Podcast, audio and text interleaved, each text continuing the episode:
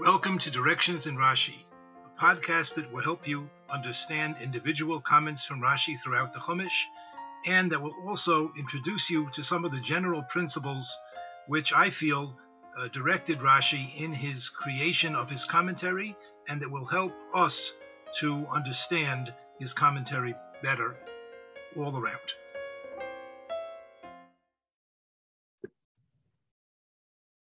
Welcome. Parshas Bechukaisai, we read the Teichachot, a long list of unfortunate consequences that can and will befall the Jewish nation if we fail to observe the Torah properly. And it is uh, fair to say that it's not a lot of fun. They are, they are frightening. And there's always one pasuk in the Teichachot which always struck me as being particularly, particularly difficult to swallow. Let's see this pasuk. I will bring upon you a sword, Nekemes Nekambris. We'll translate for now as a sword that will take revenge for the covenant which you have failed to, to keep. el orechem, and you will be gathered into your cities, because there will be an army, a sword-bearing army coming to, to, uh, to harm you, so you will gather into your cities. And I will send a plague amongst you.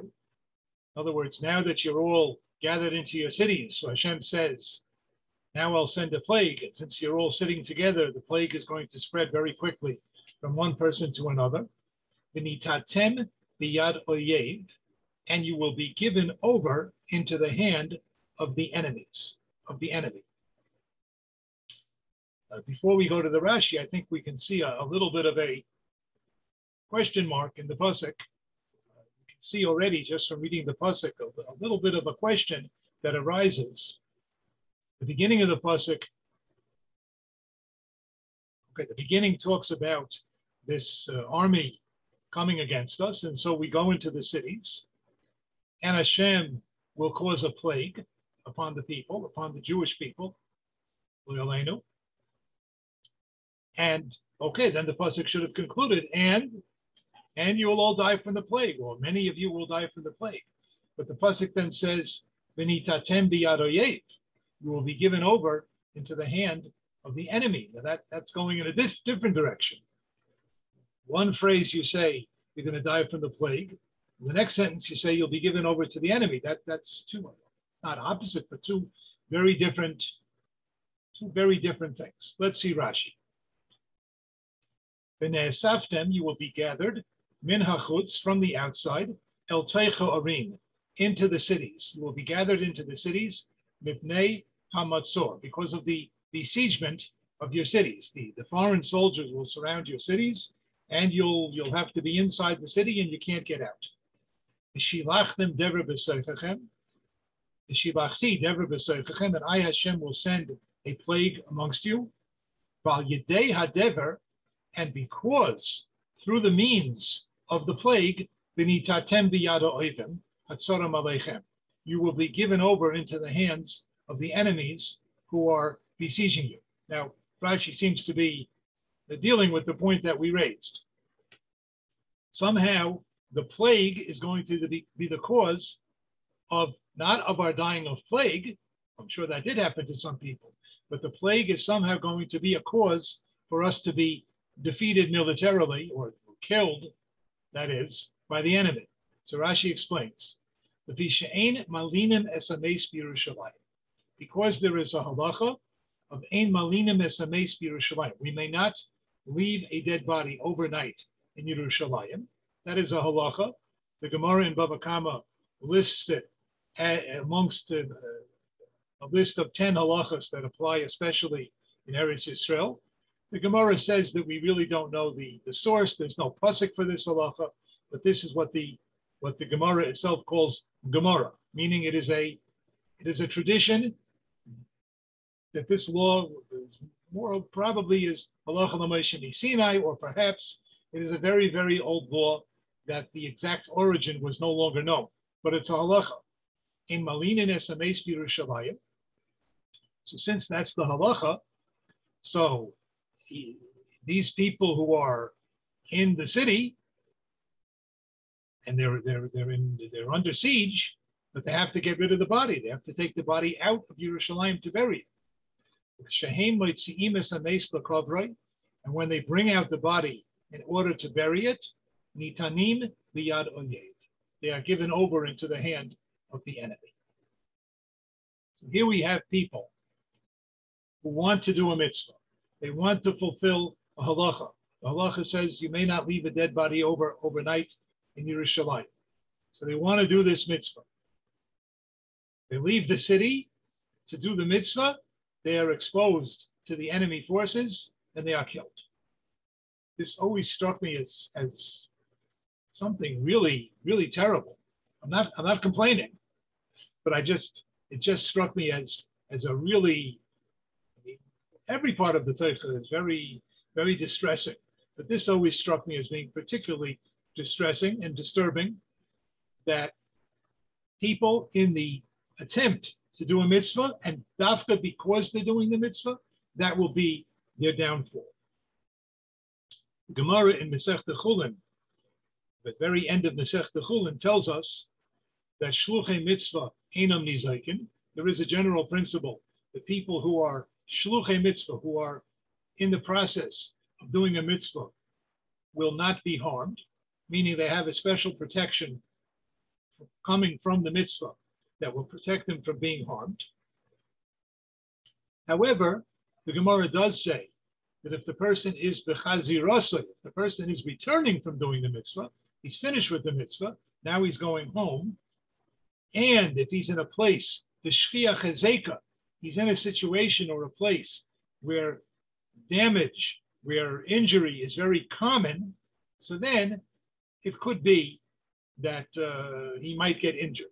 The Gemara's case, a very famous case, is a, a person was told by his was was instructed by his father to bring him some eggs from a nest that's in a tree, and so this this son, is a, a good son, and he wants to do the mitzvah of keep it up keep it up aim. He climbs up the tree to the nest. The mother bird is sitting upon the upon the eggs. Now there's a mitzvah. You're not allowed to take the mother together with the birds. So he sends away the mother bird. That's what you're supposed to do. He bangs with a stick or something, and the mother bird flies away. And he takes the bird. So he has just done two mitzvahs. He has done kibbutz ve'em, and he has done the mitzvah of shiluach haken. And both of these mitzvahs, the Torah promises us that if you do them, you will be zeichel arichus yamin. You will merit to have a long life. So this person just did these two mitzvahs, which should guarantee him a long life.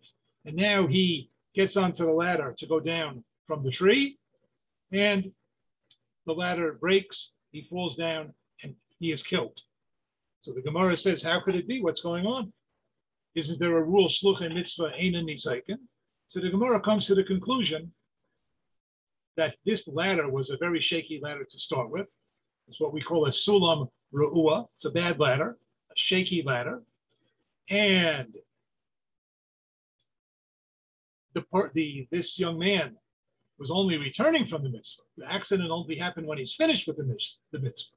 When he was doing the mitzvah, he actually had protection. But when he's returning from the mitzvah, and he's in a very dangerous place because he's on the top of a tall tree, and the ladder that he's climbing down from, that he's using to climb down, is a shaky ladder. So in such a situation, uh, the Midas Amishpat, the Midas Adin could catch up to him and could cause him to be injured. What about the case that Rashi is talking about here? However, this doesn't fit into the category. Here, the people are on their way to do the mitzvah. They are actually doing the mitzvah. They are performing this uh, this halacha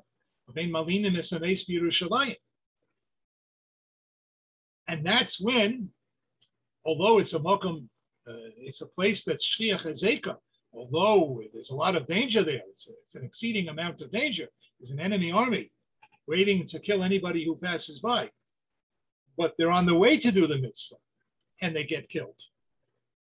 Okay, as far as the technicalities, how we can uh, how we can resolve this Rashi with the Gemara, there are ways. Uh, perhaps we could say that that that once you have a place, a situation of shchiach ezeka, maybe even on the way to doing the mitzvah, uh, one does not have complete protection.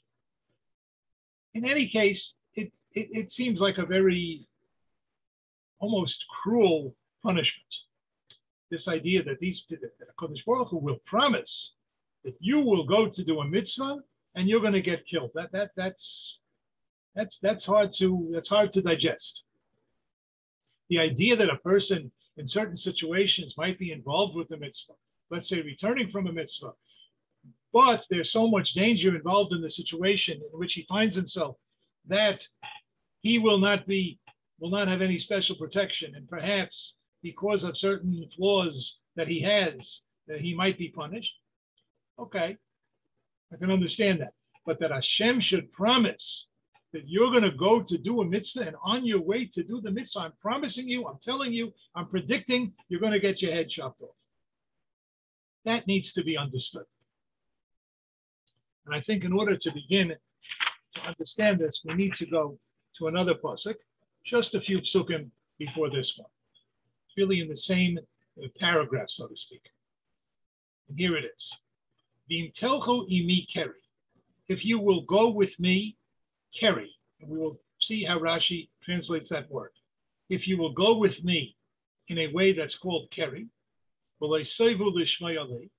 and you will not desire to listen to me, you will not want to listen to me. So the Asafti Alechem Makor, I will add on to you a, a makkah, I will add, add on to you a, a, a blow, a, a punishment.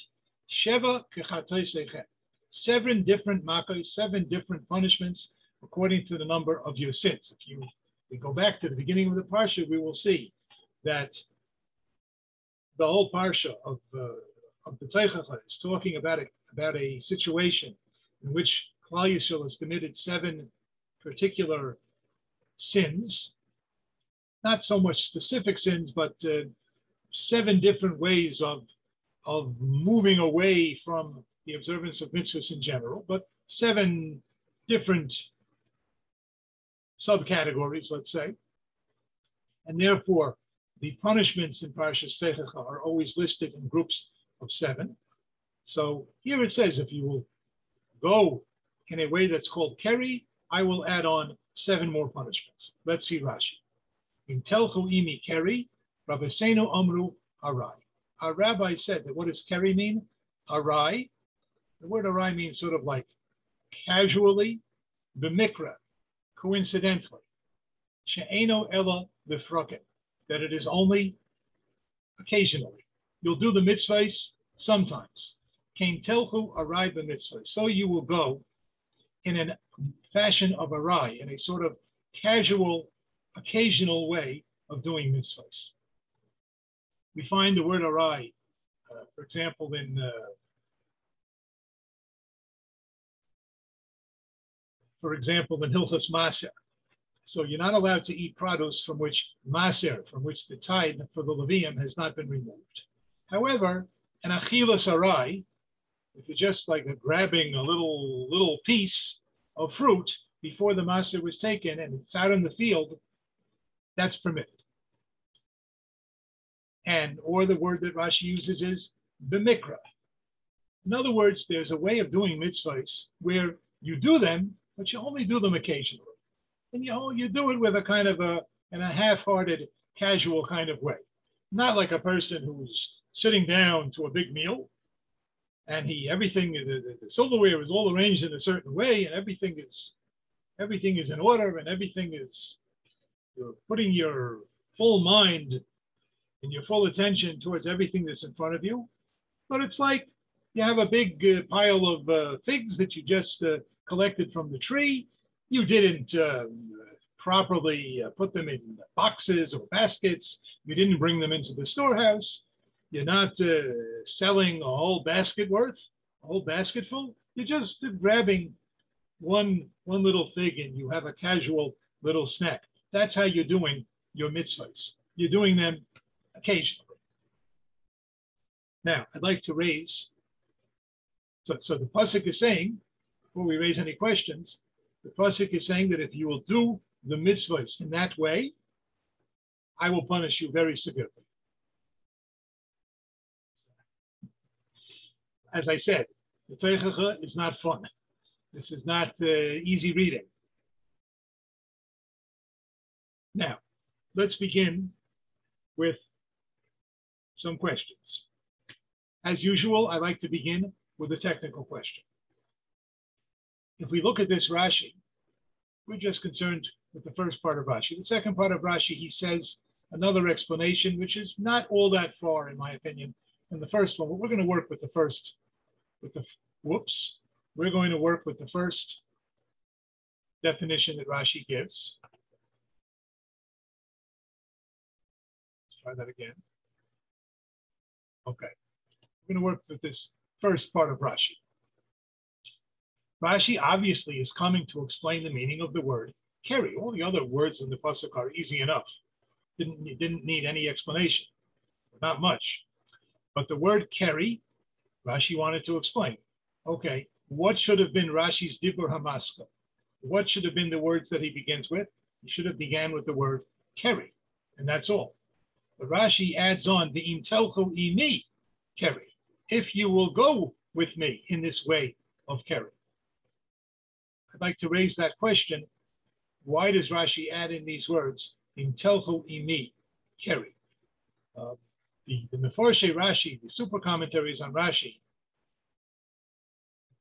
basically all of them, if you look hard enough, you will see they, they all assume that the, the, the, Dibur HaMaschil of Rashi, that Rashi's little quotations from the Pasuk that he comments on, he makes those little quotations, he designs his Dibur HaMaschil with great precision. He only puts into there, into the Dibur HaMaschil, the word or the words that he is coming to explain. If there are any extra words, that means we have to go back and understand how those words also need to be explained, or perhaps how those words are helping us, are pushing us towards the explanation that Rashi ends up giving. Those who would like to learn more about this can uh, look in my uh, my sefer, new sefer put out by my friend and my mentor, Rabbi Herzog, called Darche Rashi, has a whole chapter about this, and I, I find that chapter particularly fascinating, not to mention the rest of the sefer. So I'm raising such a question here. That's one question. Another question is raised by the Maskil David, by one of the super commentaries on Rashi. And he tells us that we should look at the Sifra. The Sifra, or sometimes known as the Toras Kohanim, is the primary, one of the primary midrashim on Sefer Vayikra. And here, here's the Sifra. The Sifra is basically uh, paraphrasing and putting in a little comment on our pasuk. Im telchu imi bekeri. If you will go with me bekeri, that's a direct quotation. So the Sifra says, Atem asisim es dinai arai bo'elah. You have made my dinim casual and occasional in the world. Afani ese eschem arai. I will also make you just something casual and, and coincidental in the world. The Maskil the David says that based on this word dinai, he feels that what the Sifra is saying is that Hashem is saying to us, You made my dinim, dinim, the word dinim can mean my punishments, my judgments against you. You have made them arai meaning you have considered them to just be coincidences. Let's say uh, there was a terrible famine, and really Hashem brought that about because of your sins, but you you just said, well, you know, the weather was very dry, and uh, you know, the weather goes through different cycles.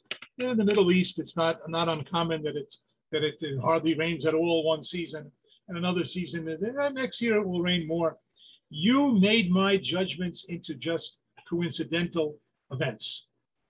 And therefore, I'm going to make you just coincidental. Meaning, I'm not going to give you any special attention and any special protection. You want it to be an, a coincidental, naturally occurring world? Okay, you are subject to that. That's exactly, you will be subject to no special protection. If the, if, if, if, the, if the cycle of weather just makes the wind blow really hard and blow things down with enough force that it can blow things down, it's going to blow you down and your house and your crops. Maskil David says he feels that, that according to the Sifra, that's what the Pasuk is saying. He has very good support for this. His support, he doesn't quote this, but it's I'm sure he was had this in mind. Is that what he had in mind is the Rambam. The Rambam in Hilchas Tanis talks about the mitzvah of fasting when there are certain um, national or local calamitous situations, such as uh, famines and uh, and besieging armies and uh, uh diseases. So the Rambam says in Hilchas Tanis Perak Aleph, Halacha Aleph, mitzvah sasem in Torah. It is a positive mitzvah from the Torah. L'zoik ulahariya, to cry out to Hashem, to call out to Hashem, ulahariya bechatzetzreis, and to blow on trumpets, al kol tzarosha tavei regarding any distressful situation that comes upon, comes upon the congregation.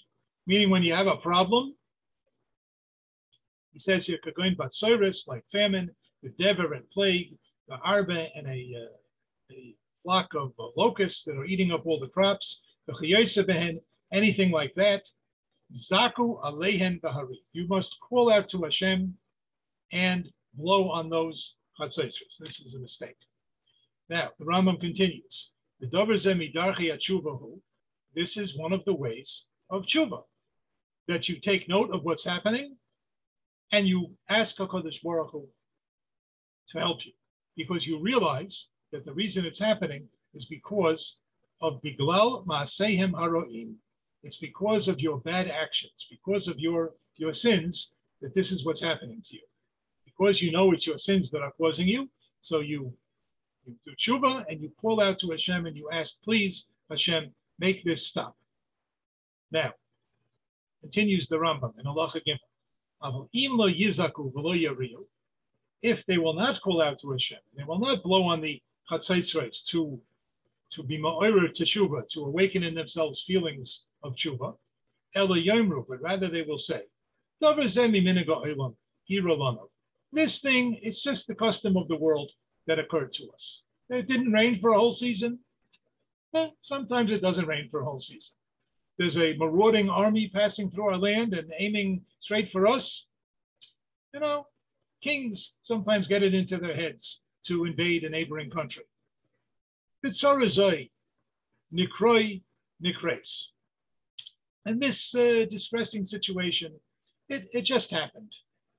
So the Rambam says, derech achzorius. This is a brutal and cruel way of doing things. It causes them to cling to their bad actions. It causes them not to change for the better, but just to keep on doing the same old thing. The Taisif Hatzara, the Sare Sachelis. Why there are so many mistakes here, I don't know.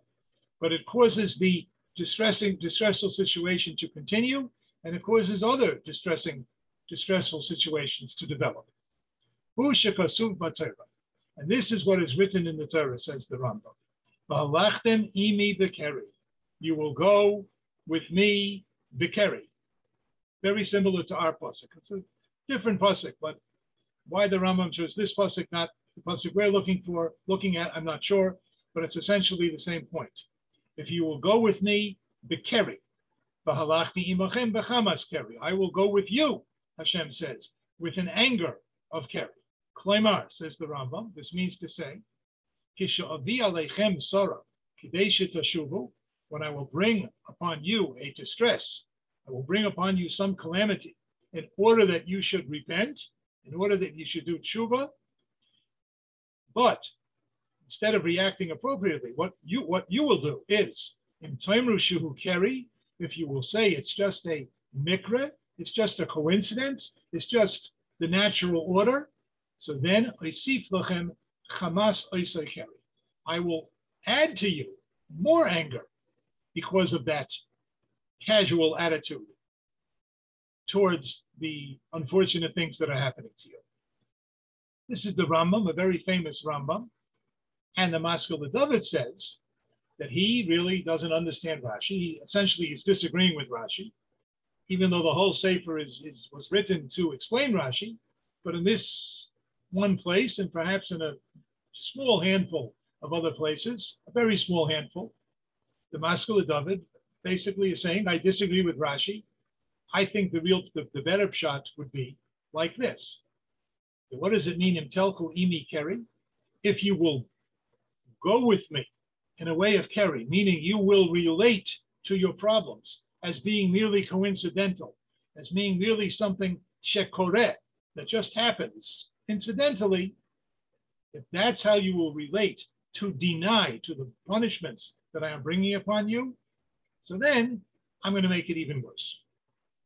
Not like Rashi, who says, if you will do the mitzvahs in a way of keri. That's not what the Maskil David is saying. That's what Rashi says. We'll talk about Rashi in a moment. But the Maskil David says that he feels that the, the better way to explain it would be if you will react to, to the punishments that I mete out as being merely coincidence, as being merely part of the natural order, I'm going to make your punishments even worse. Now, why doesn't Rashi agree to this? The, the Maskil David has uh, seen that he has a good, a very good source in the Sifra, which says Asisim es dinai arai. Rashi says arai b'mitzvahs, but the, but the but the Chazal say dinai arai. You will make my judgments into something just casual and natural. So why didn't Rashi want to go like this? Well, first of all, not everybody agrees with the Maskil David's text in the Sifra. If one looks in the printed editions of the Sifra, we have, Baruch Hashem, we have what is called Hagoya Sagroa. The, the Vilna went through the Sifra with a fine-tooth comb and he compared various uh, alternate texts and he used his, his astounding wisdom and he made what he felt were corrections to the text of the Sifra. And here, the Vilna Gaon's text of the Sifra is not Imasisim es dinai, but rather,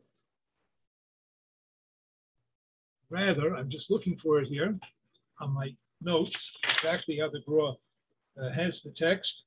Rather, the, the, the, the, the text of the Vilna Gaon is Imasisim es Torah sai, arai. If you will make my Torah arai. And probably, I think we can uh, we can say that that probably is the text that Rashi had in the Sifra. Some as Torah. Sai, right. Rashi says, if you will go in my mitzvahs, b'derech arai, in a casual, occasional fashion. So we can't, we don't have a question on Rashi as far as why did he change from what it says in the Sifra? No, what Rashi writes here is what he had in the Sifra. Still,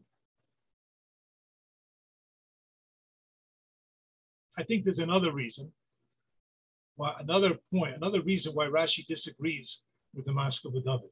And I think Rashi hints to it in his Dibur HaMaskil. As we mentioned before, it would have seemed reasonable that Rashi's Dibur HaMaskil should have been just one word, keri. That's what he's coming to explain He's coming to explain what this word keri means. And yet Rashi adds on, he puts into the Dibur HaMaskil the words v'im telchu ime. I would like to suggest that he primarily is interested in the word telchu.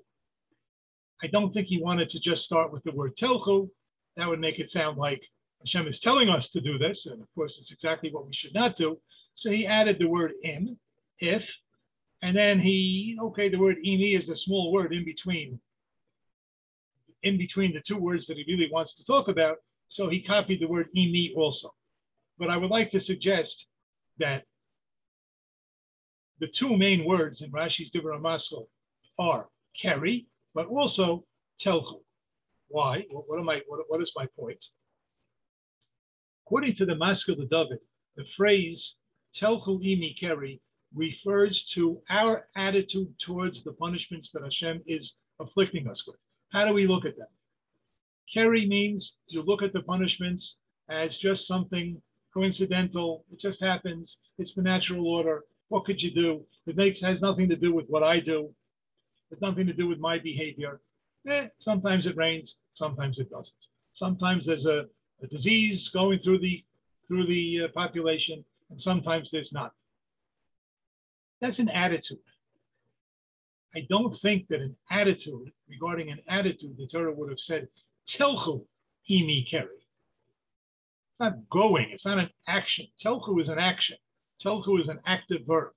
According to the Maskil David's explanation, I don't think the active verb telchu is really appropriate. could have should, could have just said imtiyu imi keri, timru imri imi keri. But this active verb of telchu, in my humble opinion, Rashi understood that as part of the proof to what he's going to say.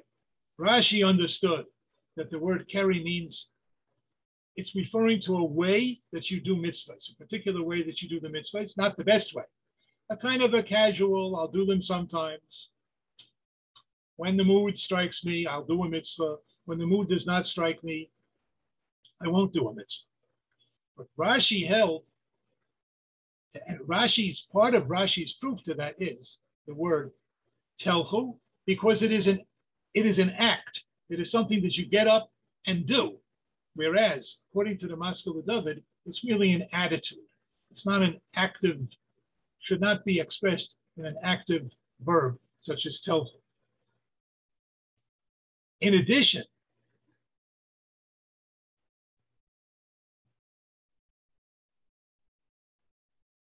The Maskil of David raises one other question, which I neglected to mention. He says that according to Rashi's explanation, there's a little bit of a contradiction in the pasuk, because the pasuk begins in Telchu imi keri. If you will go with me, keri, which according to Rashi means you'll do the mitzvahs sometimes. Okay, sometimes yes, sometimes no. But the next phrase in the pasuk says, you will not want to listen to me. That sounds like you never want to listen to me. You never do the mitzvahs. So which is it? Did they do the mitzvahs sometimes? Did they do the mitzvahs none of the time? That's a question that the Maskil of David raises on Rashi. I think the answer to that question is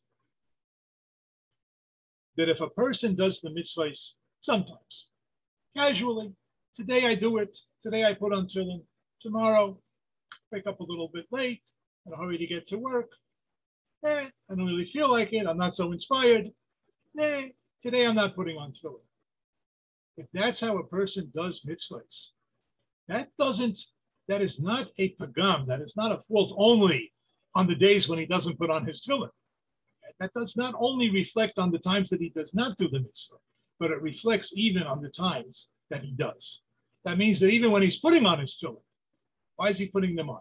Is he putting them on as an expression of his total dedication to HaKadosh Baruch Hu? No, he's putting them on because it suits him. There's, there's something about it that he likes. Now, better to put on tefillin sometimes than to put on tefillin never. But a person who puts on tefillin only sometimes, really every time he puts on tefillin, there's something lacking. Now, like anything, everything else in life, there are degrees. There are people who are very casual about these things, and this has a very poor reflection even on the times that they do the mitzvah. There are people who are 99.999% dedicated to the mitzvah, but could be sometimes they find an excuse. Once in a grand while, they find an excuse, a not so legitimate excuse, to skip a mitzvah that also has a certain dim reflection upon every other time that they do the mitzvah. That it's not exactly out of total dedication. It's a much, a much dimmer little light, negative light that's shining on that mitzvah. But nonetheless, when a person's attitude towards mitzvahs is, is, I'll do them when I feel like it. I'll do them when I understand the mitzvah. That not only means he's not doing the mitzvahs all the time, but it means all the time that he does mitzvahs, it's lacking. There's something missing in those mitzvahs. And I think now that we understand this, we can go back to our first Rashi. And we can understand this, this very upsetting point that Rashi makes that the people were under siege, the city was under siege, people were dying in the city from a plague. They knew the halacha. You're not supposed to leave over a mace in Yerushalayim. You don't leave over a dead body overnight in Yerushalayim. And so they picked up the coffin and they were taking the mace out of the city. They're, they're trying to observe this halacha and they would be shot down by the enemy. They'd be killed by the enemy. And the question was, how could HaKadosh Baruch Hu say such a thing? That when you're trying to do a mitzvah, that's when I'm going to get you. The answer is, it depends what kind of a mitzvah you're doing. Are you doing a mitzvah because that is your dedication to my will? this is a this is a display of your subjugation of yourself to my divine will, or is it just something that you want to do? Is it just because you don't like to have dead bodies lying around in Yerushalayim? Since the people's way of doing mitzvahs was the way that Rashi calls keri, so there was a fundamental there was a fundamental flaw in their mitzvahs, and even when they were doing a mitzvah, the mitzvah did not provide protection. And in a certain sense, because they were doing the mitzvah, they were lacking protection.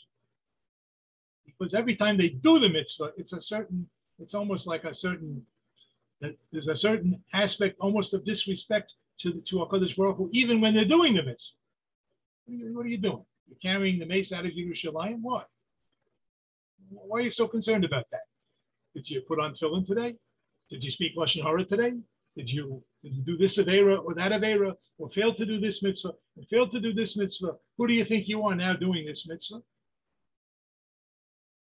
Fortunately, nitanim, because they were doing the mitzvah with this fundamental flaw, so nitanim biyad oyev, they were given over into the hands of their enemy. Uh, the the mussar from this discussion is uh, is quite obvious that we have to dedicate ourselves to the mitzvahs and mitzvahs, and we must attempt to always do the mitzvahs, even when uh, we don't exactly feel like it. Of course, there are certain situations a person is put them in a mitzvah. I'm not suggesting that we go, that we have to, that we must go beyond the halacha and do mitzvahs even when we are patur. Sometimes when we are patur from a mitzvah, it is appropriate that you should not do that mitzvah. But to the extent that the mitzvah applies, to the to the extent that a mitzvah is obligatory, we have to uh, we have to uh, dedicate ourselves to doing that mitzvah always, to doing it in the with the proper intent, and and to always do it. Just always do that mitzvah no matter what. That will afford us some protections in the zchus of the mitzvah.